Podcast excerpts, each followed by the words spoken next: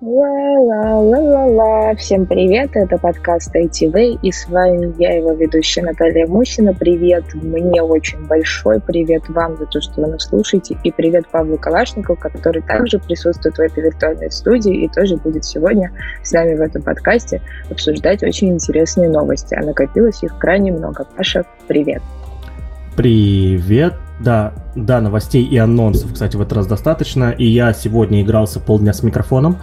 Так что, если э, будет какой-то ужасный звук от меня, мы его, конечно же, не вырежем. Сперва я расстрою Наташу, которая услышит это первое, а потом расстрою всех вас. Но мы будем работать над этим, потому что надо работать со звуком вот так вот целеустремленно, на энтузиазме и с заранее предупреждающими техническими неполадками. Но надеемся, что сегодня этого не случится, и вы сможете до конца э, насладиться этим эпизодом без каких-то технических неполадок. Главное сейчас не сглазить. Вот. Ну, а мы будем переходить к первым новостям. Первые новости у нас э, от Павла Калашникова. Сейчас Паша будет нам очень много рассказывать, что же он успел сделать за эти две недели, пока мы с вами новости не обсуждали. Давай, Паша, жги. Да, действительно, к прошлому выпуску мы подготовили много новостей с Наташей, но там с Димой Давыдовым получилось обсудить а, более интересную тему, и в итоге мы новости не стали обсуждать, поэтому много-много-много анонсов и того, что уже было сделано.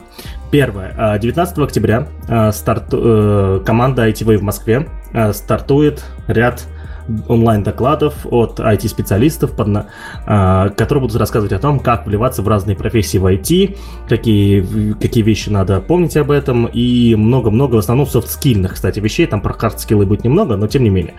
Вот, а, называется этот а, набор мероприятий IT-новичок, вот, соответственно, ребята пригласили уже кучу, э, кучу хороших докладчиков, э, кучу хороших докладчиков и меня, вот, который, соответственно, расскажет много всего интересного.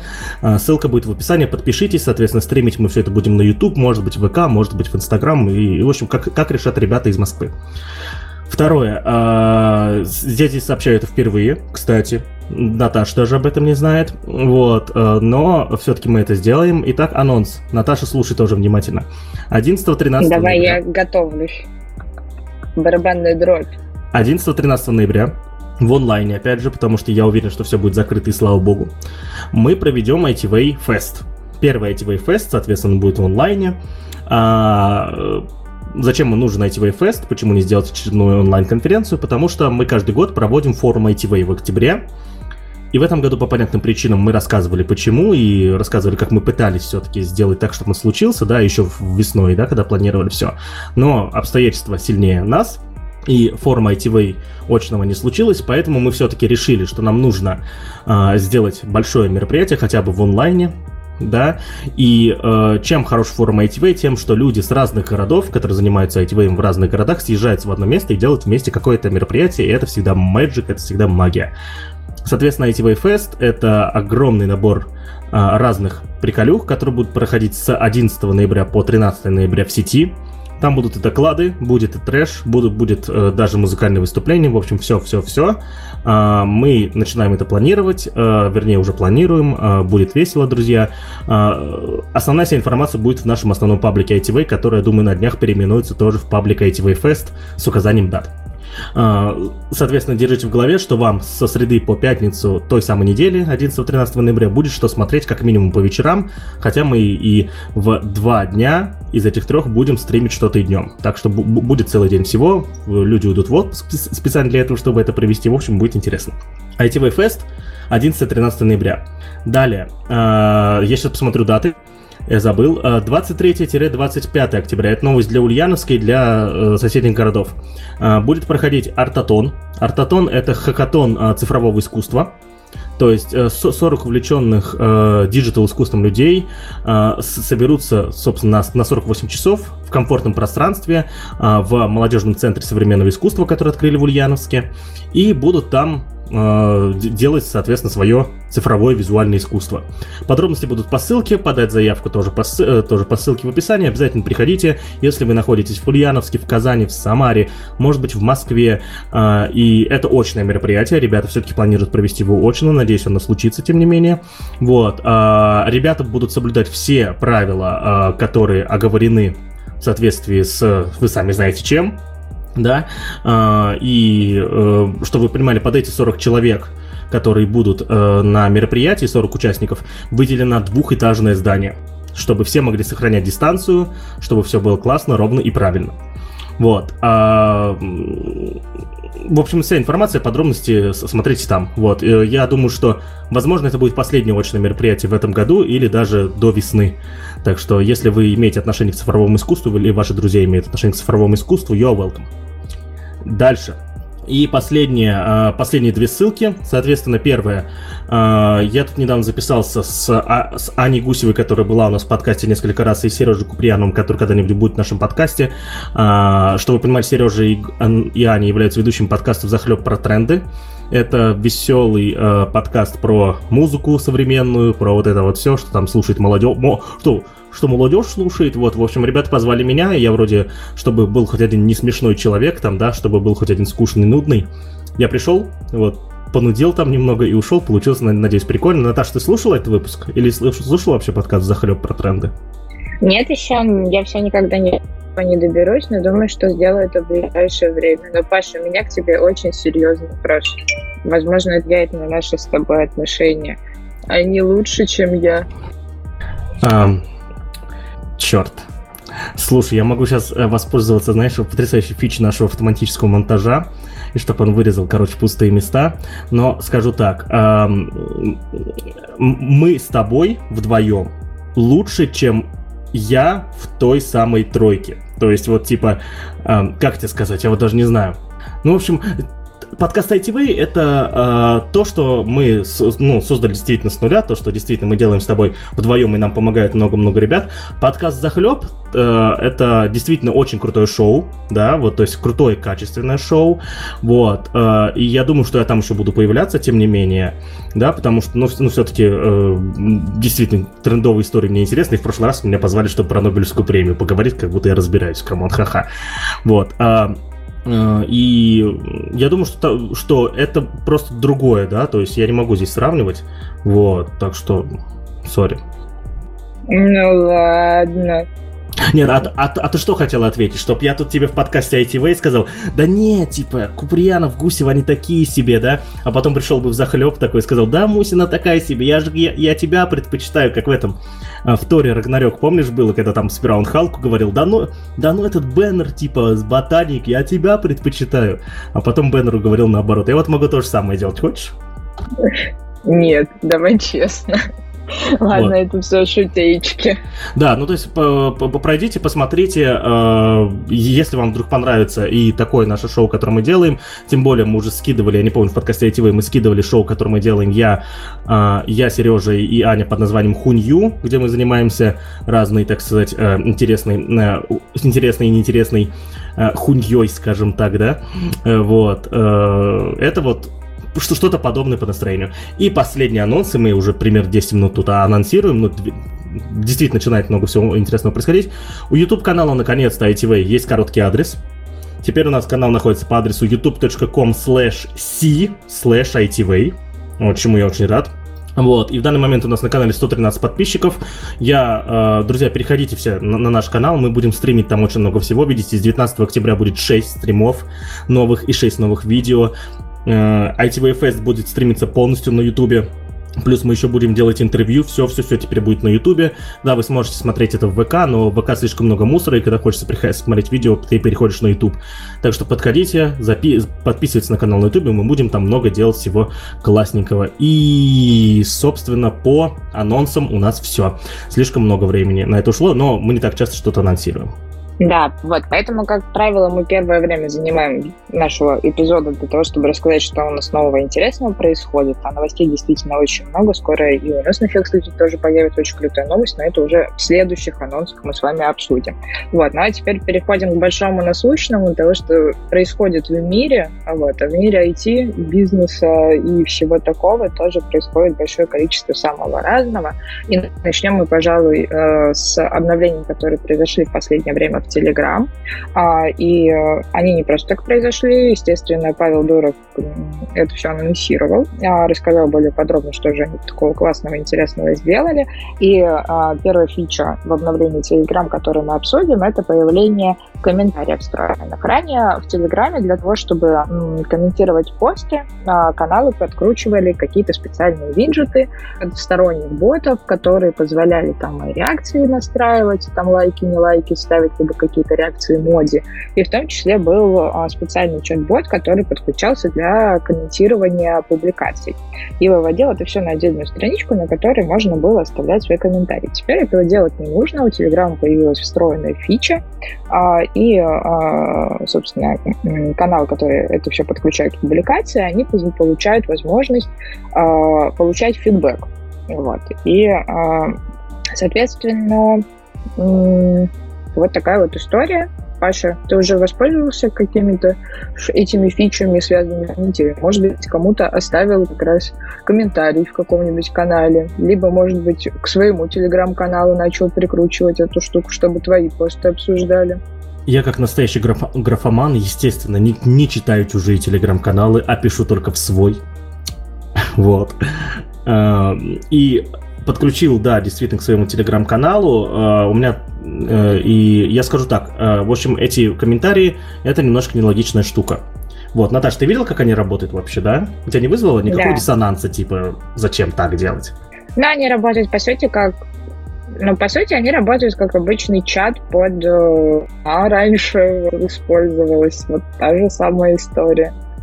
Ну вот да, мне, мне все-таки непонятно, все-таки нельзя забывать, что комментарий это та вещь, которая ну, не должна с тобой присутствовать э, в моментах, когда ты отсутствуешь в посте или в той записи, которую ты хотел прокомментировать.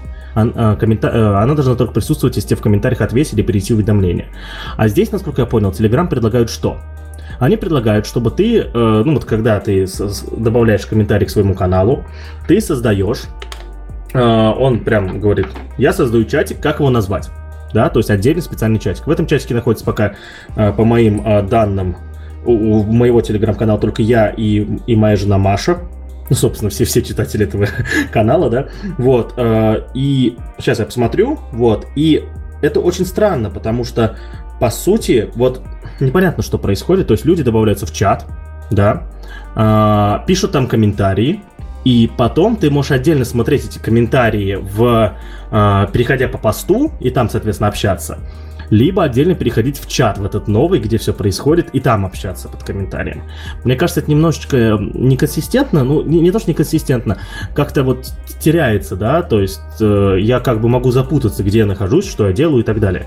Вот, так что ребята сделали немного сложно. Надеюсь, что все просто привыкнут. Вот, но, собственно, вот так вот. Вот, то есть, мне кажется, решение логичное. Можно было запилить что-нибудь другое. Ну, э, опять же, я не эксперт ни в чем вообще на свете. Вот, э, но это странно, странно.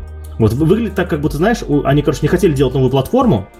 Вот, э, и просто запилили что-то, вот такой костыль своеобразный, да, вот сделать большую связанность между имеющимися фичами, и все.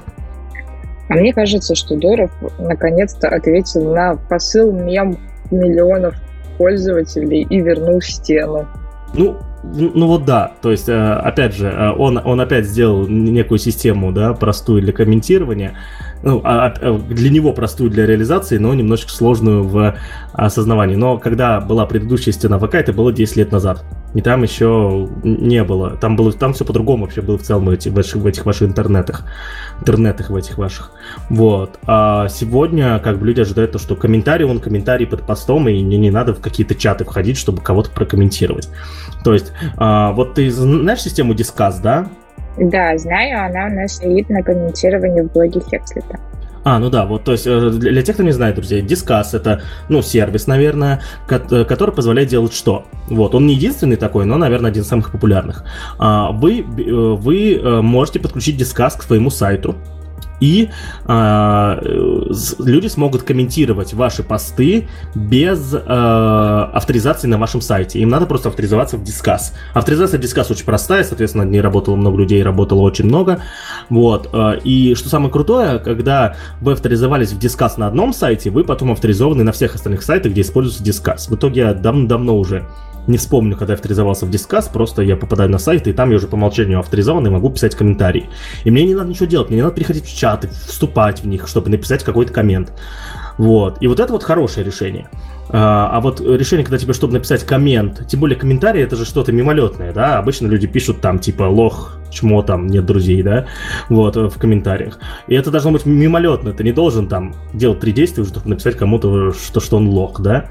Ну, в общем, непонятно, посмотрим, как это будет работать. Интересненько. Я вот, э, я соврал, на самом деле, я читаю чужие телеграм-каналы, и вот э, телеграм-канал нашего будущего гостя, мы не будем пока раскрывать кто, э, у него как раз э, тоже такой чатик есть, и там прям движняк. Там прям движняк, то есть люди общаются, что-то комментируют посты, но у него и подписчиков в канале там 2, 2000 с чем-то, да. У меня подписчиков 150, поэтому у меня ничего нету. Так что посмотрим, как это будет работать. Наташа, вот есть свой телеграм-канал? Я вот, кстати, не знаю. Вот ты, это вот такая история, что ты периодически узнаешь, что у твоих друзей есть телеграм-каналы, которые они ведут, и они тебе просто не говорят об этом. У меня был телеграм-канал, он назывался No Motivation, про тех, кому не помогают всякие курсы и так далее. Такая немножко холиварная история, где я там делилась всякими упражнениями, какими-то инсайтами, э, итогами встреч с моим психологом и далее. Вот. Но потом я осознала, что у меня совершенно нет времени на то, чтобы туда что-то писать, и я его удалила. Ну, прям буквально недавно. У меня куча недоверсити шуток появилась, я не буду их шутить. Это мне потом их увидеть я поражу отдельно, не, публично. Я, я думаю, что нам нужно, знаешь, вот у Девзена была раньше тем прикольно, у них были после шоу, в которых они никому ничего не, не обещали, и там мог твориться всякий трэш. Вот, ну, наверное, нам что-то такое же нужно. Вот, э, и, в общем, это будет интересно. А какие еще, кстати, обновления? Я видел, там несколько обновлений было, я этот пост не читал полностью. Вот, что там еще было?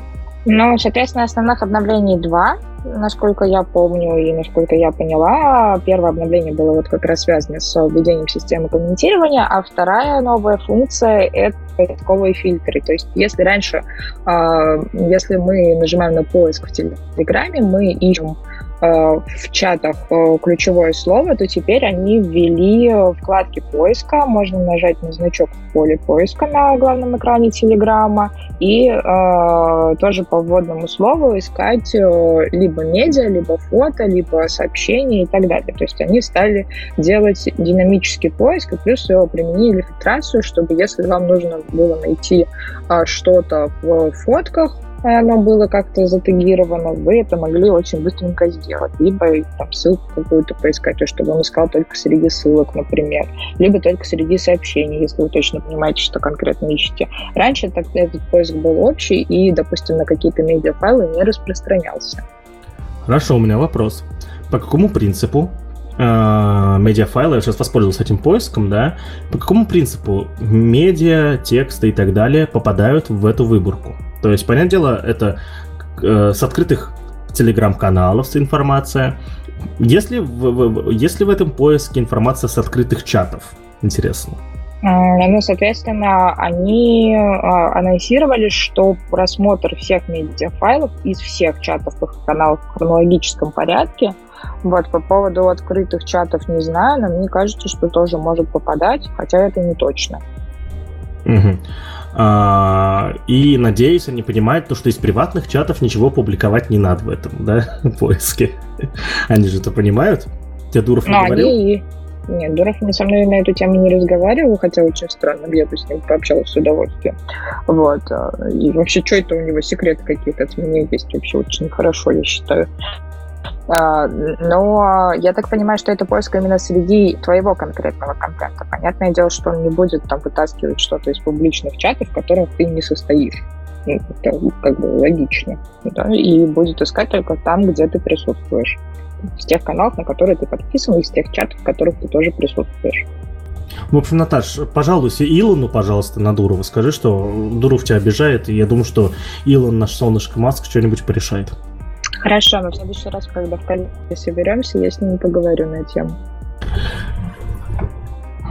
Вот. Ну и, соответственно, а, от этого большого лица переходим к другому чуваку, который сидит с нами в кальянке, от которых мы получаем новости. Это к Герману Грефу и его прекрасному Сбер-ассистенту. Они там что-то сделали, и теперь э, появилась штука, точнее как, ну это такая завирусившаяся интересная история, от которой Калашников пришел в полный восторг. В общем, Сбер-ассистент узнает Алису. Давай, Паш, рассказывай про свой эксперимент и как ты очень радовался этому.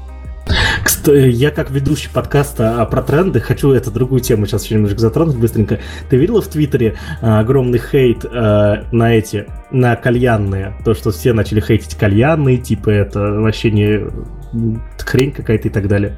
Это ты про Варламова сейчас мне хочешь рассказать историю?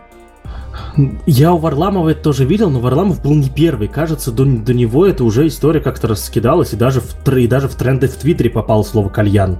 Ну, в тренде Твиттера иногда что только не приходит, и иногда... И, и самое забавное в трендах Твиттера собирать из этого предложения целого, то есть когда читаешь э, темы э, сразу и собираешь из этого предложения, получается довольно забавно. Вот, ну, о чем речь здесь в данном случае? А, последний хайп кальянок, который ко мне приходил в ленту, был связан с тем, что Илья Варламов, один из известных урбанистов, который катает по разным городам, и в Ульяновске, например, он у нас был, и в вашем городе по-любому тоже как-то был, и рассказывал о том, что у вас так, а что у вас не так.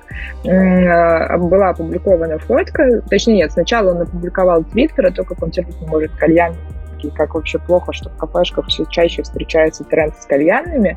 А а потом через какой-то он вот один из последних его твитов был про то, что а, он сидит там что-то тоже как раз давал какой-то комментарий, а фотка у него к этому комменту была, где он сидит на диванчике и курит кальян. И все такие, что?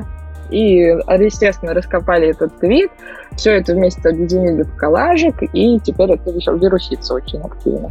То есть это с Варламова все началось. То есть это из такой фигни. Я думал, какое-то там это исследование вышло, что-нибудь такое, а тут оказывается так все. А, ну слушай, исследования по поводу вреда кальянов, вейпов и всех вот этих вот прочих вещей, кстати, напоминаю, что курение вредит вашему здоровью, а, это периодическая штука, которая иногда попадает в какие-то тренды, то там какие-то рекомендации ВОЗа выйдут, то а, опять какое-нибудь исследование проведут, то британские ученые каких-нибудь мышей накурили сладким дымом, то еще что-нибудь. Кстати, я, знаешь, вот все время размышляю на тему того, что, наверное, профессия британского ученого — это что-то идеальное. Ты вот об этом не задумывался никогда?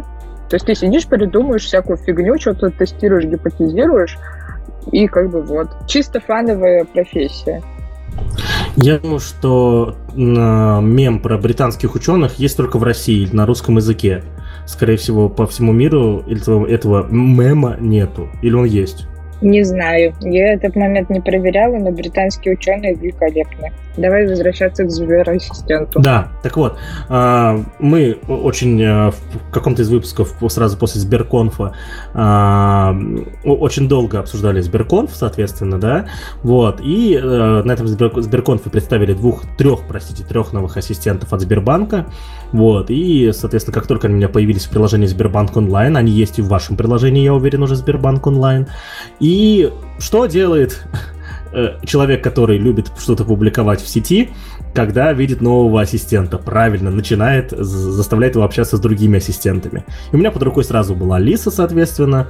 Я положил два телефончика, заставил их разговаривать, и Сбер на вторую реплику Алисы сделал вот это, вот это действительно внезапное. Вот, он сперва там что-то сказал по теме, а потом распознал голос и говорит, Алиса, я рад тебя слышать, я думал, что ты не существуешь.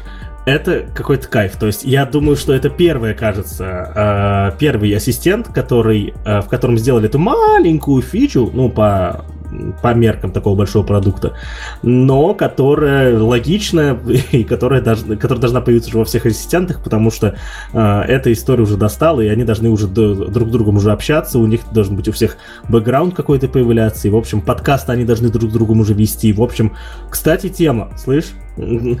Наташ, у нас же это, у нас же был уже подкаст, когда я остался один ведущий, вел, вел его с Алисой, да?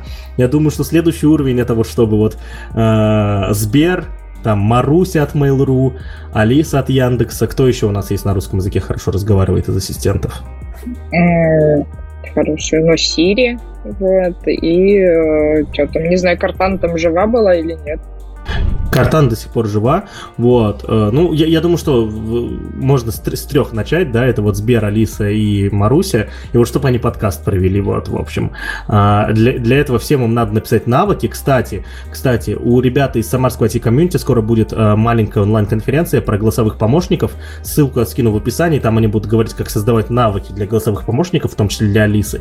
Я думаю, что вот это, это идея для какого-нибудь выпуска, когда Сбер и Маруся откроют окончательно опишку, запилить какой-нибудь это, чтобы они подкаст провели. Будет прикольненько. Да, довольно забавно получится, мне кажется. Хотя, ты знаешь, мне кажется, что у Маруси и у очень похожи голоса. Тебе не кажется так? Вот, то есть мне кажется, что из-за того, что у Алисы и Маруси похожи голоса, а Сберовский ассистент может попасть в некий ступор или нет. А вот будет он их интересно различать между собой или нет? Ну, вот у меня Маруси под рукой нигде нет. Я не знаю, есть ли она в мобильных устройствах. Насколько знаю, Маруся сейчас есть только в этой в колонке от Mail.ru. Я, кстати, вообще ни одного человека не знаю, кто бы ее купил.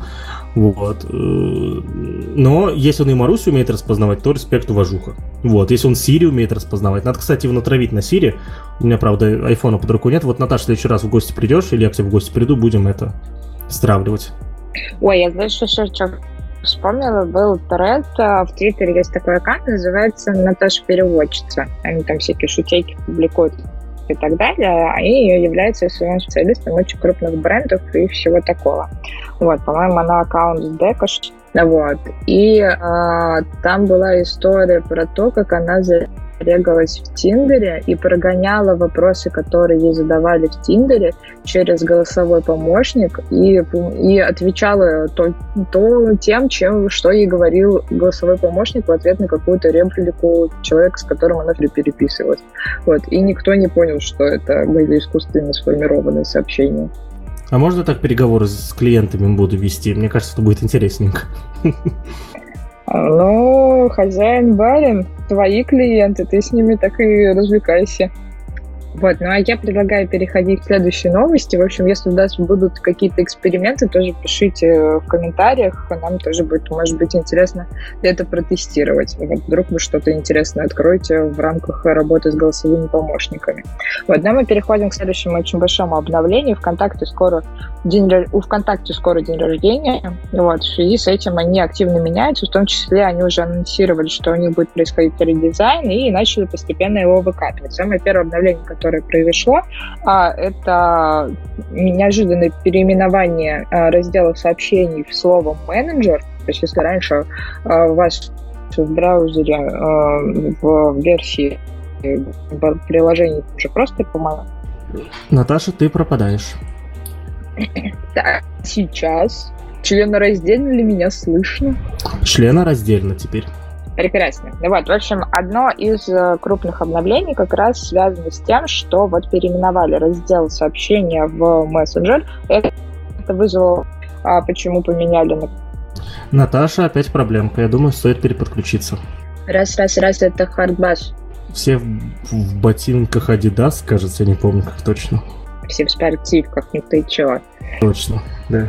Вот. А в который раз уже перезапускаю рассказ этой истории. Вот. В общем, ВКонтакте переименовали раздел сообщения в мессенджер, и это вызвало очень большое негодование среди пользователей, которые, во-первых, сразу же потеряли эту вкладку у себя в менюшке на десктопе, вот. А, и плюс ко всему очень сильно были возмущены тем, что зачем-то заменили а, русское слово, которое было длительное время привычным для пользователей ВКонтакте на англоязычный вариант, это слово мессенджер. Вот. А, Паша, как ты относишься к э, такому замещению? На твой взгляд, логично ли это? Да? То есть мы, в принципе, привыкли к слову мессенджер, но в контексте а, рассказа про какие-либо сервисы, да, то есть если там говорим мессенджер, то это, как правило, Telegram, Viber, WhatsApp, Facebook и так далее. Вот. А ВКонтакте теперь вот это перешло на уровень, когда они даже слово целое поменяли ради этого. Я скажу так, то что я как бы никогда не против новых слов, да, то есть э, здесь слова не важны, здесь важна консистентность. Нельзя, нельзя забывать то, что большинство приложений э, ВК, которые, соответственно, существуют, э, которые вот являются мессенджерами, они называются ВК мессенджер, да, э, и вот именно там, кажется, даже оно и пишется так, сейчас я посмотрю, у меня на, на Linux установлен, а нет, у меня по-английски, а потому что у меня Linux на английском, я понял. Вот, а, а по-русски, скорее всего, эти приложения называются ВК и по-русски мессенджер, да, навряд ли называется ВК-сообщение, вот, так что это нормально, и здесь, я думаю, ничего страшного нет. Меня больше всего разочаровывает другое. Они сказали то, что можно поменять фон чатов. Я уже обрадовался, что типа админы чатов смогут менять фон этих чатов. А я что-то найти никак не могу. Я хочу во всех чатах, где я админ, все поменять. Я поменяла, оно там есть, и, соответственно, в том посте, который будет приложен в описании, там тоже есть информация о том, где найти эту настройку. А, я поменяла эти фоны на заготовленные. Единственная проблема — это то, что нет нормальной интеграции этих фонов, особенно в контексте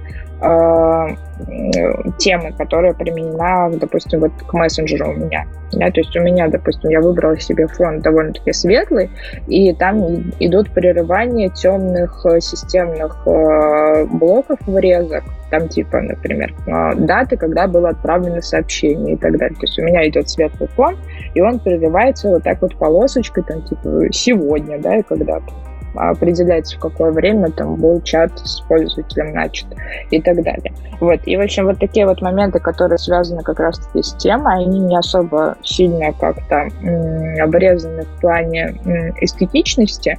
Возможно, это поправит, но пока что это, ну, на мой взгляд, все-таки не очень выглядит. Вот.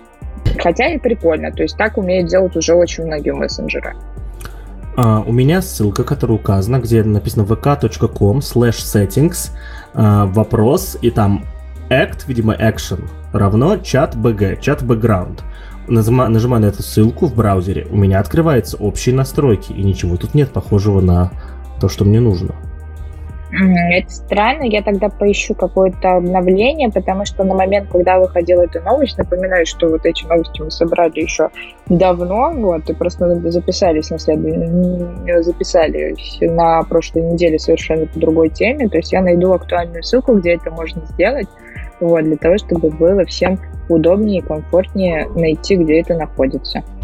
Я очень надеюсь, что это не, не не работающая фича, а это умный машин ленинг ВК, который не э, сразу понял, кому нельзя предоставлять эту фичу, и меня добавил в эту выборку, тогда я очень доволен. Вот, потому что он, потому что он как раз сможет распознавать вот этих вот бэкграундных террористов, которым я точно буду. Вот, если мне не предоставил из-за этого, респект уважуха. А если не работает, то, ну, грусть. Ну да, вот. И, соответственно, теперь мессенджер еще поддерживает синхронизацию контактов в телефоне. А, теперь с человеком можно связаться через ВК, зная его номер телефона, то есть так, как умеет делать Telegram. А, единственное, только народ не сильно этому порадовался в плане какой-то приватности, потому что тут вот в новости написано, что отправитель никакой информации о вас не увидит и так далее. Вот, но пользователи нашли в этом плане лазейку, например, э, э, подключение контактов людей, которые утверждали, что у них нет ВКонтакте, а потом оказалось по номеру телефона, что он все-таки есть. Вот. И теперь пользователь не сможет скрывать свой, что он присутствует в ВК на каком-то конкретном профиле. Вот так вот. Я надеюсь, что будет по этому поводу еще отдельная настройка приватности или как, какой-то в а, общие настройки приватности не будут позволять этого делать, да, потому что то, что ты говоришь, это, конечно, bullshit, если так можно будет. Вот. Еще из нововведений, соответственно, постепенная интеграция новых вариантов сайта. То есть, по-моему, сейчас уже идет какая-то бетка по, по дизайну, у кого-то не обновился, у кого-то еще нет. У меня, по крайней мере, точно нет, но будет э, новый логотип. Они немножко перестроили свой дизайн, немножко его так упростили. Кто-то опять говорит по поводу того, что а, идут э, в такие тренды Фейсбука и так далее. Вот. Но, по сути, будет новый логотип. Уже это можно заметить по обновившейся фав-иконке, которая располагается в вкладке браузера. Она стала гораздо синее, так скажем, вот, более ярко и так далее. Э, пользователи, которые заметили это обновление, не, не увидели сначала новости об обновлении фирменного стиля ВКонтакте, подумали, что у них сломалось что-то с э, яркостью на их экранах, вот, потом в итоге увидели новости и поняли, что да. Вот, соответственно, меняется у них сам логотип, меняется вот этот вот фавик, и, соответственно, сама система логотипов тоже меняется. Там у них порядка скольки, ну, там больше 20, по-моему, сервисов, там типа Team, Pay, Mobile, Edge и так далее. В общем, все у них это вот в, в рамках этой системы логотипов меняется. Э, текстовое написание появляется ВКонтакте, которое также будет внедрено в шапку. Он будет такой беленькой, весь, а, довольно, как они выражаются, освежили синий цвет у иконки, добавили к ней текстовый блок с новым фирменным шрифтом. Вот, шрифт, кстати, какой-то новый, специально для этого раз, разработанный, они его, по-моему, даже уже закрепили за авторским правом, вот, ну и считаю, что это довольно-таки стильное решение. Вот. А, и что тут еще есть? А, да, и вот я приложу тоже в описании к этому эпизоду ссылочку на э, публикацию BC, где как раз ребята из ВКонтакте рассказывают о том, что что нового там, и как раз там есть информация по поводу того, как они данный шрифт разрабатывали. Вот. Ну и всякие разные графические приемы, вот это вот все, в общем, новое, интересное, там какие-то собственные формы палитры появляются, появляются новые какие-то блоки. А, довольно это все странненько выглядит, но при этом не сказать бы, что плохо. Да, я бы не сказала, что это плохо, но это, знаете, такая небольшая переделка старого по тому же принципу старого. Вот мне это так вот показалось. Паша, ты видел новый дизайн ВКонтакте, который вот планируется? Нет, я новый дизайн не видел. Э, ну, я вот, если честно, вообще не пойму, где ты находишь информацию, которую сейчас говоришь. Вот по ссылке, которая есть э, в, в нашей карточке, я все прочитал, и там про новый дизайн, э, типа, где нету про новый дизайн ничего. Вот. Да, я ссылку сейчас добавила в нашу а. карточку материала, вот, ты можешь посмотреть, вот, просто это такие истории из разряда к слову пришлось, потому что за неделю появились какие-то новые обновления, вот, и поэтому как бы это добавилось тоже к слову, то есть ВКонтакте сейчас очень активно готовится к своему дню рождения, у них там всякие игры с розыгрышами запускаются на сервисах и так далее, вот, а, и опять же, они строят свою большую экосистему, то есть там и ВК-такси, ВК еда, и вот это вот все, да, развитие ВКП, в общем, они тоже очень хотят быть такими большими, крупными дяденьками с большим количеством разных микросервисов. Ждем появления ассистента ВКонтакте, да? Он по-любому нужен. Не знаю, это будет что-то странное. Как бы зачем? Троллить комментарии а, на самом деле у меня, а, знаешь, ВКонтакте это такая социальная сеть, вообще продукт, который вызывает очень много, а, вызывает, вернее, одно большое негодование. Да, то есть это одна из лучших социальных сетей в мире. Она чисто технически и визуально, и по всем остальным, и по умению меняться, изменяться, да, не, не бояться меняться, она лучше Фейсбука точно да, она лучше большинства других социальных сетей, которые обладают таким же огромным набором фич. То есть с Твиттером сравнивать ее нельзя, это разного уровня продукты, то есть они для разного созданы, да. Вот. Э, и с Инстаграмом тоже нельзя. То есть главный конкурент это Facebook, и технически ВК его уделывает по всем фронтам просто. Вот. За исключением, наверное, прямых трансляций. Я вот как человек, который уже последние 9 месяцев занимается прямыми эфирами, профессионально в том числе, да, а, есть проблема у ВК с прямыми эфирами, конкретно с тем, чтобы э, пользователи могли их смотреть на своих мобильных устройствах. Это причина, почему, соответственно, ITV ушел в YouTube. Это причина, почему Red Magic мы, соответственно, сейчас стараемся в YouTube уводить так или иначе. Хотя ВК у нас объективно больше просмотров, но там люди просто не задерживаются, потому что у них выкидываются трансляции в определенный момент. А так во всем остальном социальная сеть потрясающая, и главный диссонанс, который возникает, если бы эта социальная сеть не скидывала по первому вызову данные э, в спецслужбы, а это доказано, что происходит, и уже никто в этом не сомневается, она была бы идеальной. Но вот, к сожалению, э, при всем, при всей своей э, фантаси... ну, при всей, при, при всей своей прекрасности, они вот все-таки забивают на такие базовые принципы работы э, социальных сетей в том числе. Это грустно. Ну, вот так вот.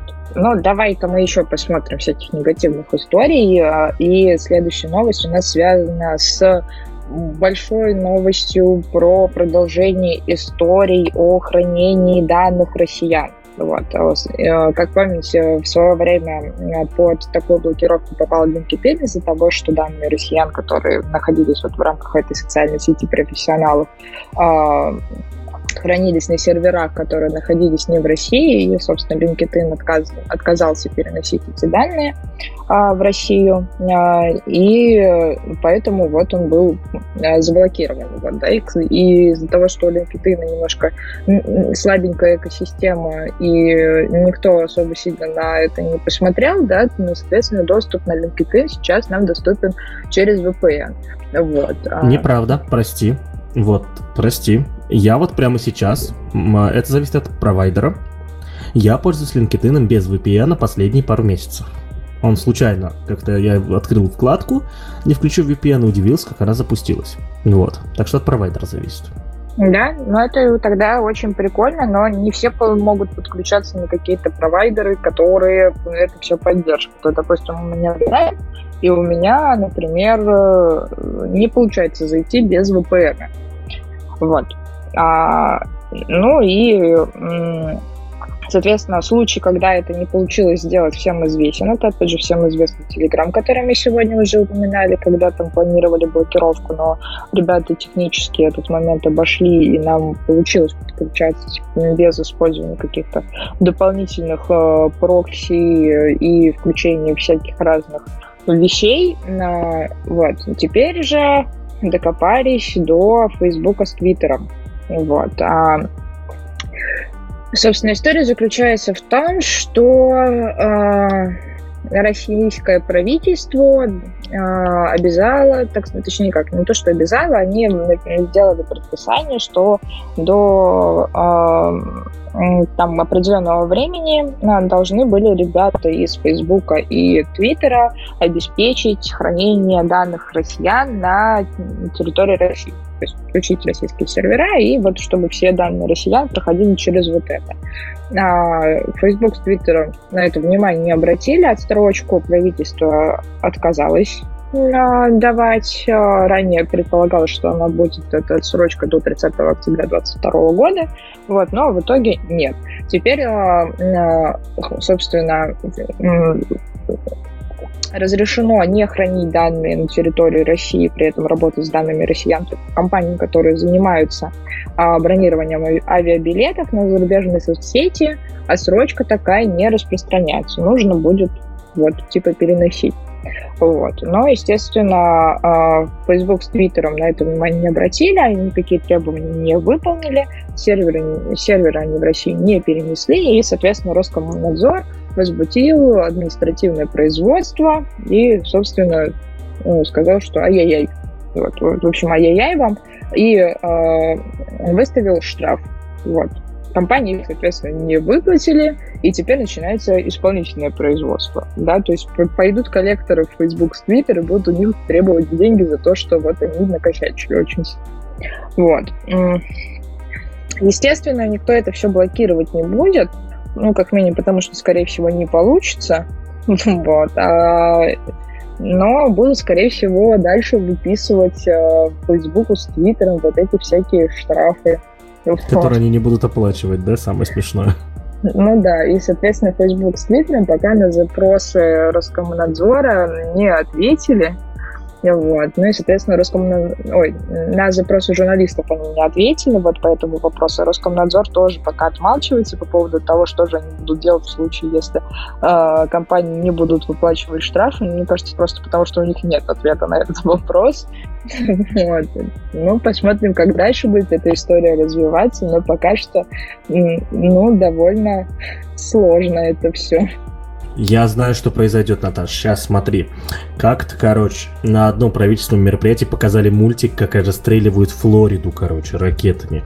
В общем, расстреляют этих ваших фейсбуков, твиттерах, все из аним анимешных ракет, короче, полностью чух-чух, и все, вот, и все будет, и будет так вот. Санкции будут. Э, са будут санкции, короче, и американцы не смогут пользоваться мессенджером там-там.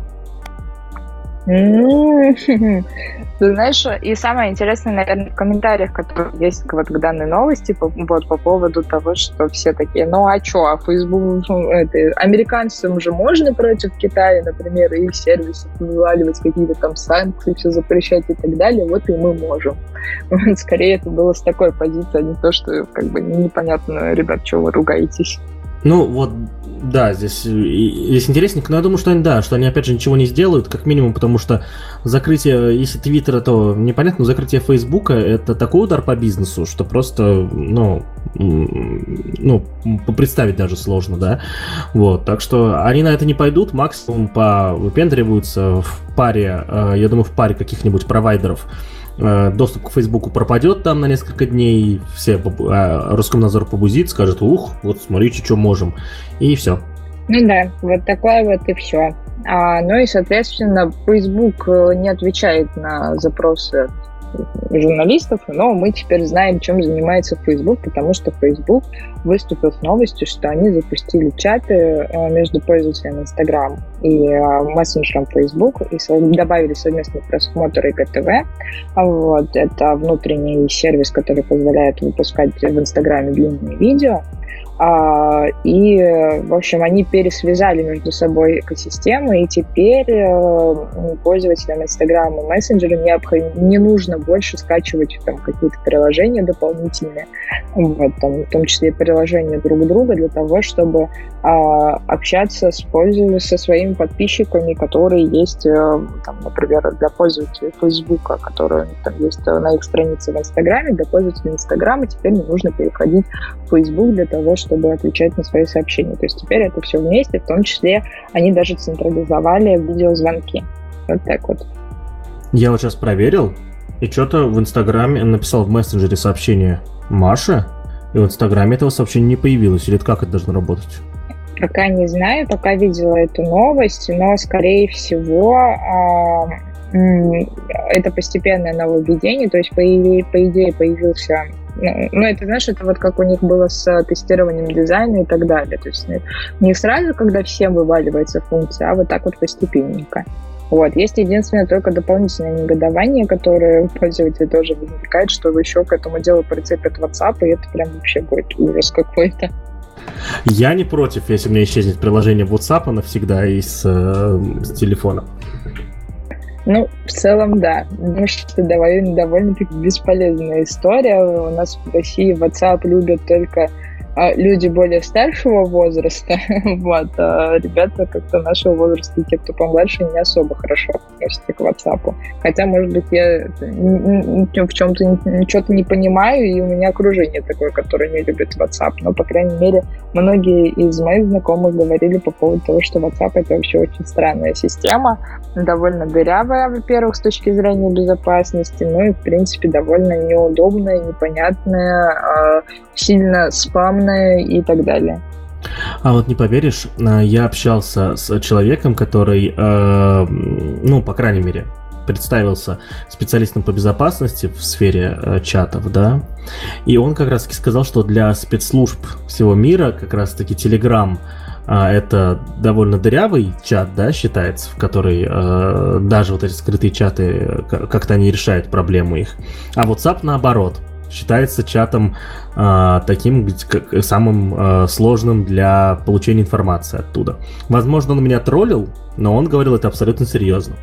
Вот, так что тут неизвестно еще как. Вот, еще я слышал мнение, еще два года назад, когда Telegram только, только-только заблочили, что как раз-таки э, это была такая типа игра спецслужб российских, чтобы они, а, что они таким образом типа показали, что Telegram очень мощный, с ним ничего сделать нельзя, и чтобы все злоумышленники начали переносить именно в Telegram свои, а, злоумыш... свои злоумышления, да, Вот, э, потому, и их там быстренько, быстрее находили, чем вот э, они бы пошли в WhatsApp, допустим. Возможно, это все троллинг, я, но я эту, эту информацию не проверял. Я ее вот выдал сейчас вот просто как типа мысли, да, вот вы должны понимать, уважаемые слушатели, что это не является какой-то правдой, да, в какой-то инстанции. Но вот я такое слышал, и это, это интересная мысль, на самом деле. Прикольно, что логически, логически где что-то сходится даже. Да, очень забавно. Ну, в общем, посмотрим, что будет дальше. Вот посмотрим, когда до нас дойдет уже окончательно это обновление, потому что ребята его анонсировали в конце сентября, в начале октября. Вот, и по идее у нас тоже на телефонах, в наших приложениях это должно скоро появиться. Ну, а мы переходим к следующей новости. Паша нам расскажет про Google Pin Score Button. Давай, рассказывай, что ты там наскринил. Маленькая фича, я скину, наверное, ссылку на скрин, да, наверное, потому что это надо, чтобы что, что было видно. В общем, оказывается, если ты пользователь Android, не уверен, что в iOS это есть, есть очень кру- крутая штука. Я смотрю NBA, да, то есть национальные, э, матчи Национальной баскетбольной ассоциации, и э, решил загуглить, во сколько будет матч. Потому что смотреть матчи э, NBA в России сложно, потому что они начинаются по московскому времени в 3-5 утра. Это крайне сложно, и поэтому надо время выяснять заранее чтобы понять, как ты построишь ночь, и ложиться ли спать, или наоборот не ложиться, да, то есть вот, и все в таком духе. А, ну и что, я загуглил э, очередной матч, соответственно, это, кажется, Miami Heat Lakers, да, первый матч финала э, NBA, вот, да, а, и загуглил, посмотрел на время и случайно нажал на кнопку, которая там была кнопка PIN. Я случайно на нее нажал, и раз, и у меня появился на экране постоянно задерживающийся, э, ну, такой не окошко, а вот, я не знаю, как это назвать, вот, вот, вот, вот, вот запиненная такая шту штукенция, на которой э, сперва, ну, на скрине было показано начало в 3.30, да, по моему времени, а я уверен, ну, насколько я понял, я это не заскринил, или я уснул, я уже не помню, но там потом показывался счет когда уже матч начался, то есть можно заниматься своими делами и все равно следить за счетом, и такая вот маленькая фича, но прикольная. Возможно, а, это, эта кнопка PIN работает не только в случае с матчами, да, со спортом, а возможно еще какие-то другие фичи она предоставляет. В общем, друзья, когда будете пользоваться Google поиском на андроидах, посмотрите внимательно, может быть, как, э, как-то может эта кнопка PIN вам помочь и сделать вот такую дополнительно удобную штуку да, записали это себе в такие вот лайфхаки, возможно, да, кому-то действительно это поможет оптимизировать свой день, не забывать какие-то очень важные вещи. Вот, в общем, пробуйте, тоже делитесь в комментариях, как вам такая фича.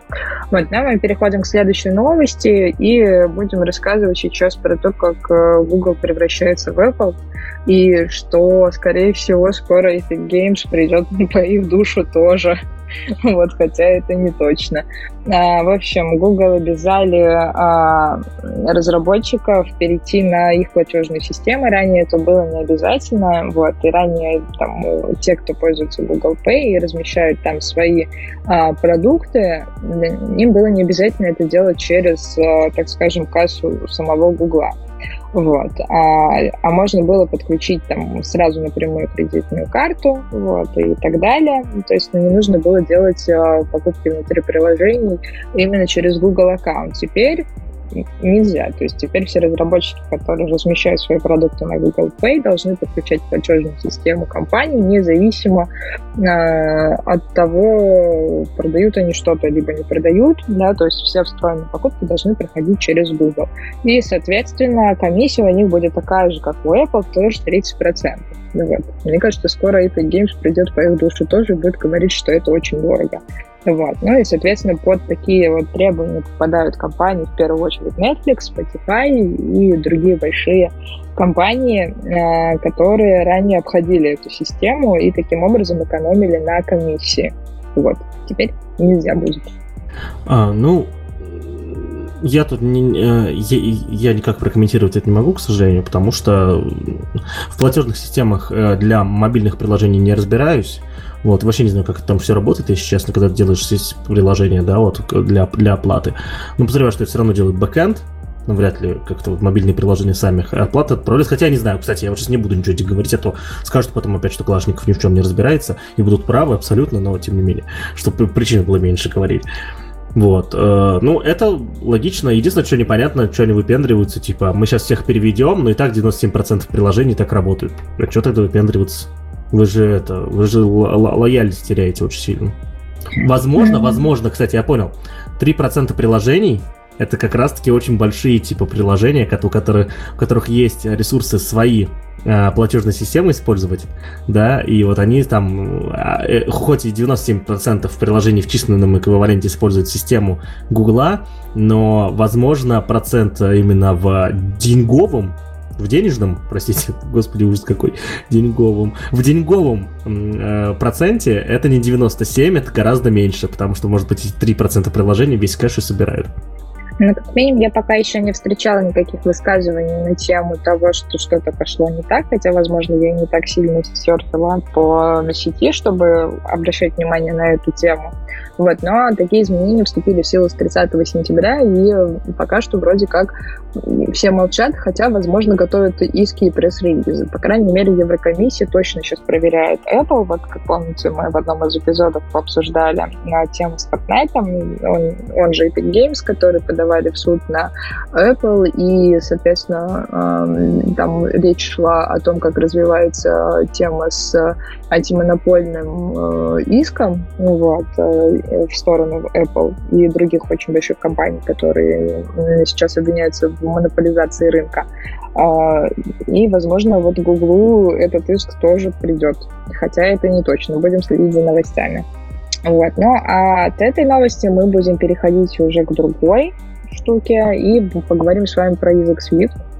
А, собственно, в конце сентября, опять же, в начале ноября, а, собственно, был представлен Swift на Windows. А, Swift — это... Тут сейчас, Паш, помоги мне сформулировать, как это сказать по-русски, то что это такое. Swift это язык программирования, ну, который да, сделали компания Apple лет 5-6 назад, может быть раньше, может быть позже, а, и на котором предлагали писать все приложения для iOS, да, вот, э, отказаться от Objective-C в разработке приложений для iOS, ну, соответственно, iPadOS и всех их других OS. Насколько я знаю, э, за последнее время, совсем недавно, они разрешили на них де- делать приложения, на Swift делать приложения для, для macOS, вот, и теперь на Swift можно делать приложения для Windows тоже, я правильно понимаю? Ну, в целом, да. То есть теперь появляются новые загружаемые образы цепочек инструментов Swift, которые поддерживаются в Windows. То есть там а, появилось... Это, предполагается, что это не просто перенос компилятора, а вот прям э, доступ ко всей экосистеме на платформе. То есть туда там входят и компиляторы, и всякие библиотеки, которые там есть и так далее. И, соответственно, разработчики могут это спокойно использовать для того, чтобы разрабатывать приложения, не беспокоясь о вот таких вот базовых вещах. Вот. И, соответственно, теперь э, э, Windows э, поддерживается вот работоспособность Swift, и система стала, становится с каждым разом все более гибкой и гибкой. Вот в статье о релизе, которая будет приложена как в описании, как раз э, есть даже примеры приложений, как, можно, как это можно юзать и как это можно программировать. Ну, там сделали пример калькулятора. Ну, с калькулятором, мне кажется, вообще у iOS есть свои особые истории, поэтому, мне кажется, будут теперь везде в примерах показывать калькуляторы. Вот. А, ну и, соответственно, там идет использование как раз Swift и Visual Studio 2019 года, по-моему. Вот так вот. А, ну и, соответственно, таким образом они позволяют обеспечить некую кроссплатформенность а, а, всего этого дела, вот, и в том числе обеспечивать там полноценные поддержки, кучу разных сборок юзать. В общем, теперь можно тем, кто пользуется кто программирует на Swift, э, юзать Windows и, и вот так вот. У меня один вопрос, а, и, к сожалению, в этой студии нет человека, который на него ответит, но это вопрос, который нужно задать. Возможно, наши слушатели, если им интересно, они потом разберутся сами. А, я писал десктопное приложение для винды только в университете, соответственно, это были лабы, лабы и курсовые. И для этого использовал C-Sharp вместе с .NET, .NET там 4.5, что-то такое было, то есть старый-старый, престарый .NET, но это и был давно. Вот, и там, соответственно, в .NET прямо были э, встроены все стандартные стили винды, кнопок, инпутов и так далее. И я даже об этом не думал. То есть я добавлял батон, и он сразу добавлялся как виндовый батон такой, да, со всеми его стилями и так далее. У меня вопрос. А, когда будет готово а, вот все то же самое для вот этого Swift на винде. Или, а, может быть, у винды просто по умолчанию есть э, некий набор абстракций, которые типа добавили, говорят, что кнопок других не бывает. Типа только кнопка как вот такая, как виндовая, как мы привыкли. Вот, это важный вопрос. И если э, тут есть соответственно, эм, тот самый уровень абстракции, да, где винда как бы не позволит тебе другую кнопку создать, если ты даже на Swift делаешь кнопку, она все равно будет виндовая, то все окей, как бы работаем с э, этими, с интерфейсами, делаем при, приятный интерфейс виндовые в их стиле, как он там, flat, назывался этот стиль, да, называется до сих пор. Все делаем, все красивенько. А если нет, то проблемка потому что надо будет дождаться, пока кто-нибудь все это запилит и использовать, либо пилить самому. Это первый момент. И второй момент. А, это получается, что теперь на свифте это нет, это, вопрос надо задать правильно. Тут есть вот э, раздел, да, вот э, про кроссплатформенные приложения. Uh, и у меня, соответственно, вопрос. Это, это получается, что мы теперь сможем писать кроссплатформенные приложения? Или нет? Ну, типа, кроссплатформенный macOS Windows. Вот, или нет? Вот, это очень важный вопрос, и насколько они смогут поддерживать кроссплатформенность дальше, мне кажется, это будет крайне-крайне сложно, тем более вот приложения на Windows, мне кажется, их становится все меньше, и скоро они а, станут совсем-совсем-совсем сугубо профессиональные, очень мощные, гигантские приложения, вот, которые никто на Swift переписывать не будет никогда. Вот, Наташа, каким приложением, вот у тебя есть Windows э, где-нибудь, и если есть, и, или если был давно Windows, каким приложениями ты там пользовалась? Вот приложениями на винде прямо. Слушай, у меня Windows я, наверное, последний раз пользовалась два года назад, и уже не особо даже сильно помню, что там, потому что сейчас я за маком работаю.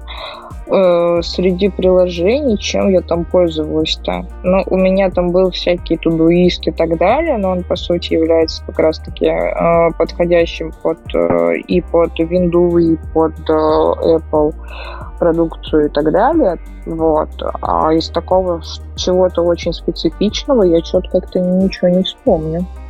Вот, у меня Windows до сих пор есть, я его использую только для двух вещей. Это для э, игр и для профессиональных приложений, чтобы делать стримы. Да, делать прямые эфиры. Ну и там запись видео и видеопродакшена.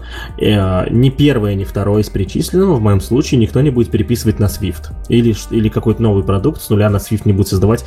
Тем более, что и первое, и второе предполагает использование, э, очень сильное использование низкоуровневых разных э, утилит, да, которые, если работают со Swift сейчас, то работает, я уверен, криво, и все это надо будет э, всегда под, э, подделывать. В общем, э, не знаю, не, знаю, на каком уровне это применимо, да, то есть кому может быть нужен Swift на винде сегодня, э, это, это интересно. В статье я не нашел упоминания, нахрена, зачем вам все это может пригодиться. Вот. Ну, Надеемся, что кому-то пригодится, и любители свифта теперь смогут использовать, э, когда им в случае, в случае, если нужно будет что-то для винды сделать, использовать их любимый язык программирования. Ну, а так, вот мое мнение, как человека, который просто программирует 3000 лет, хотел сказать, программирует больше 10 лет уже, да, вот, скажу то, что если сегодня выбирать и писать что-то на Windows, это однозначно C-Sharp.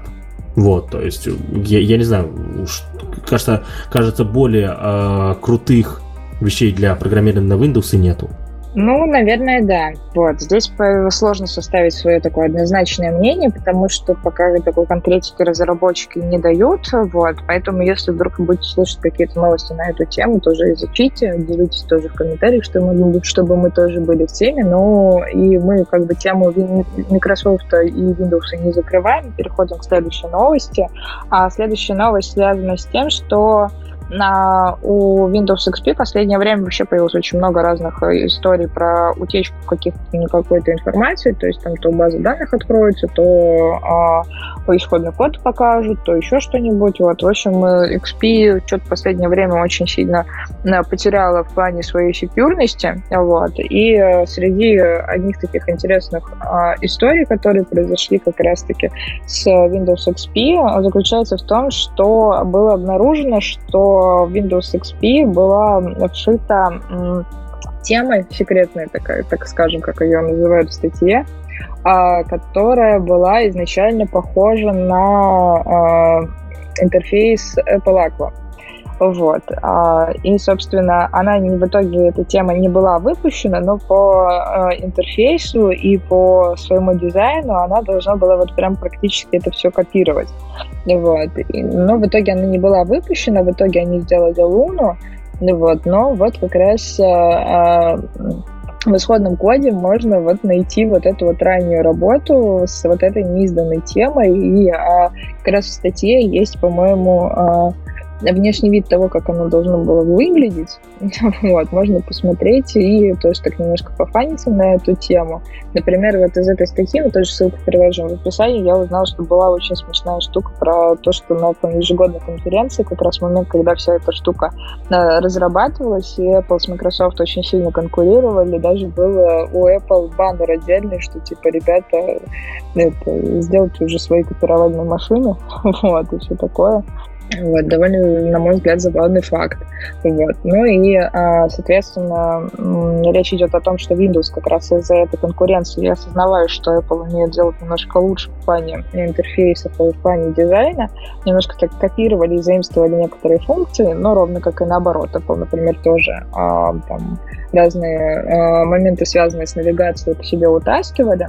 Вот. И здесь как раз есть э, в том числе даже, по-моему, э, какой-то какой комментарий, я правда, не смотрела по разработчикам Windows на эту тему, но вот изначально вот такая вот тема была вот в исходном коде и так далее. Вот, Паш, как ты думаешь, это очень... Ну, это хорошо, что они это не выпустили? Или, наоборот, было бы забавно понаблюдать за вот таким неким плагиатом? А, ну, что видно первое по скриншотам, это то, что э, действительно эта штука была совершенно не готова, да, то есть они там, ну, буквально кнопочки поменяли и какие-то другие элементы сделали закругленными.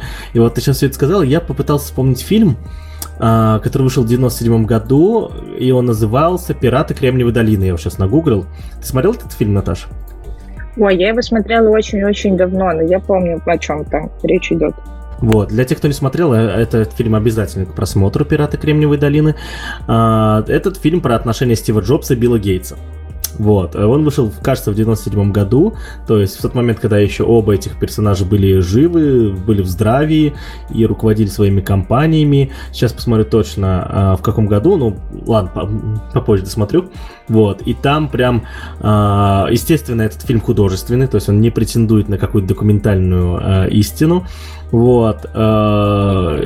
И там была очень классная сцена. Ой, ладно, не буду спойлерить, короче, но, в общем, там прям была сцена, которой, безусловно, не было, наверное. Буду спойлерить, простите, не было в э, жизни. Ну, ну, просто такое, наверное, навряд ли могло произойти. Вот, когда э, Стив Джобс э, увидел э, ви, у, первую версию Windows, прямо в момент, когда встречался с Биллом Гейтсом, то есть, да, и он такой типа злой, что это такое, ты у меня крадешь что-то и так далее.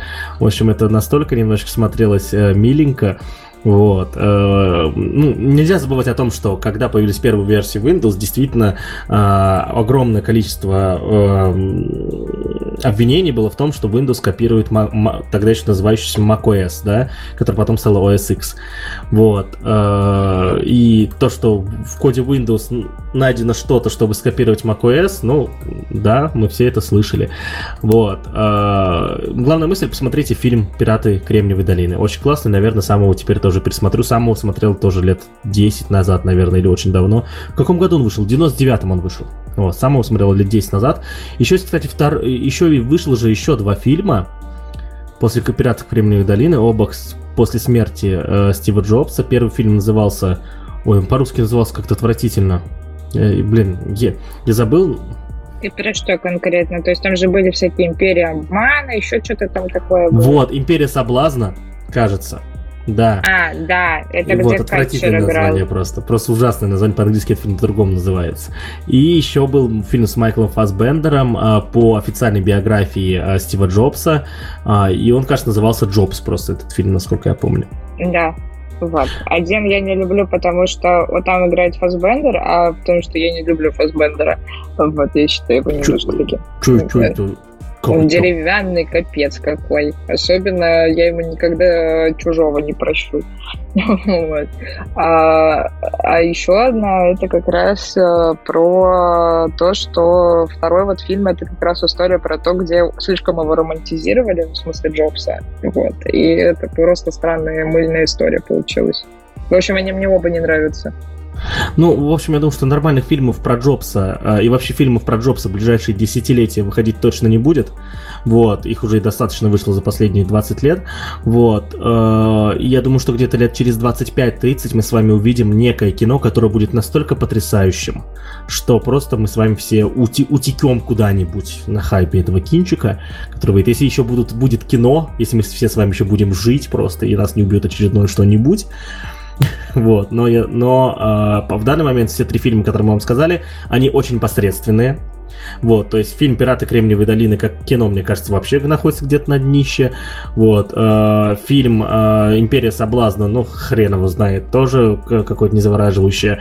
Э, фильм про э, с Фасбендером, да, который называется «Джобс», он снят под присмотром, наверное, всех, кто мог присматривать за ним, начиная с семьи Джобса, заканчивая самой компанией Apple, поэтому он какой-то сухой такой, без вызова, без чего-то, просто с, конста- с констатациями фактов, да, вот. Э, и, в общем, хороших фильмов про Джобса, про Джобса и Билла Гейтса нету, но вот я думаю, что когда через много лет, когда уже, наверное, и Билла Гейтса когда-нибудь не станет, да, вот выйдет какое-нибудь магическое кино про зарождение э, компьютерных IT-империй, простите. Вот, в общем, э, смотрите, смотрите эти фильмы, составляйте свое мнение, потому что своим мы с вами уже поделились, вот, и, соответственно, также в комментариях пишите, как вам подошли эти фильмы или нет, особенно если вы их уже посмотрели, ну, а если не посмотрели, то постфактум уже. Вот, но мы переходим к следующему очень большому гиганту, называется Amazon, и Amazon представили первую технологию распознавания ладоней Amazon One. Вот, а, в общем, Типа, там очень миленький ролик, тоже ссылка на него в описании. Там очень прикольная анимация. Мне как минимум было мило на это смотреть. Но эта история заключается в том, что, соответственно, у Амазона есть свои всякие магазины и так далее. А, и они там как раз хотят внедрить технологию, когда тебе нужен будет только номер телефона, кредитка, и это все привязано будет к твоим биометрическим параметрам, в частности, вот непосредственно к ладони, и ты можешь а, оплачивать там а, покупки в как раз в магазинах Amazon просто над э, специальным терминалом, проводя ладошечкой. Вот, вот такая вот милая штука. Не знаю, насколько это будет в плане безопасности корректно, вот, но это пока они вот так вот планируют сделать. Я э, жду, когда в магазинах Amazon и во всех других магазинах смогут э, определять э, меня как покупателя по моему, я не знаю, зловонному дыханию, э, и чтобы мне вообще двигаться не пришлось эту ладонью еще двигать. Вы чего, офигели вообще? Вот, типа, типа тут продвинутые технологии делаете, вот тут будущее делать, а ладонью еще двигать должен. Не, не катит, Наташ. Вообще, все, простите.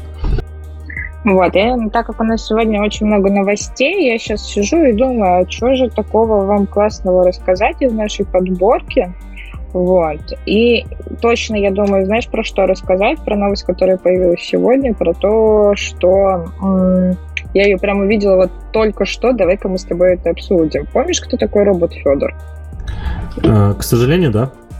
Так вот, в 2019 году Роскосмос э, признал, что у робота Федор есть официальный аккаунт в Твиттере. Вот, ранее там это был зарегистрированный э, аккаунт, там тоже выводились э, разные записи, он там писал самые разные твиты и так далее.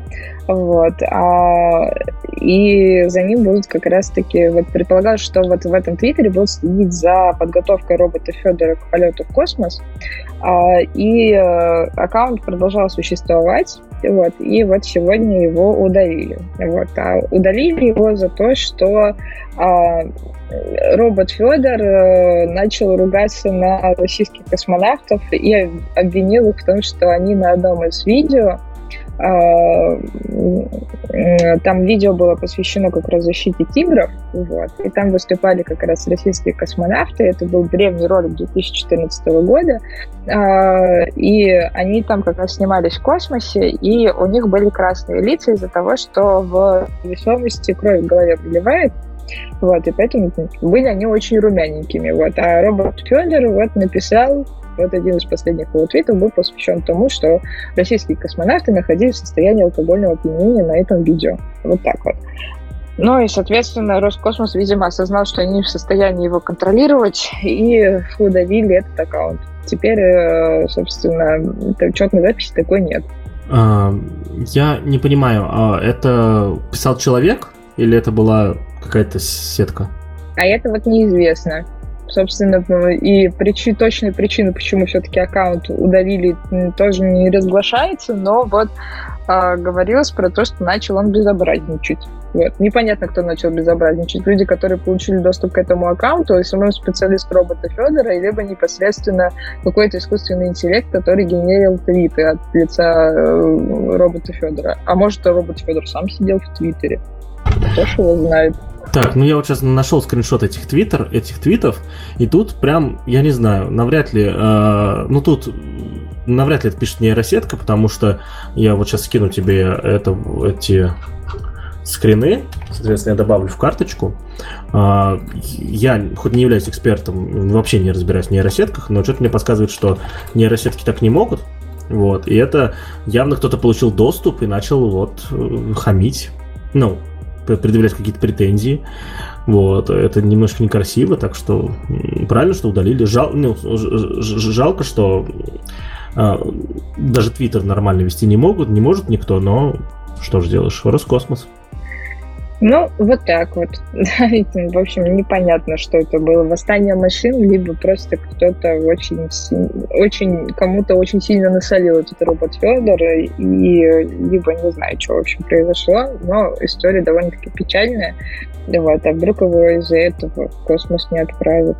Вот, ну и закончить, наверное, это дело я хочу позитивной локальной новостью, потому что эта новость мне очень нравится. Паша, а, вы же сортируете мусор. Да, да, мы, мы сортируем мусор, специально куплены были для этого контейнеры, э, приобретены новые привычки, новые скиллы, да, э, и заставляем людей, которые к нам в гости приходят, тоже, соответственно, этим заниматься, да, сортируем.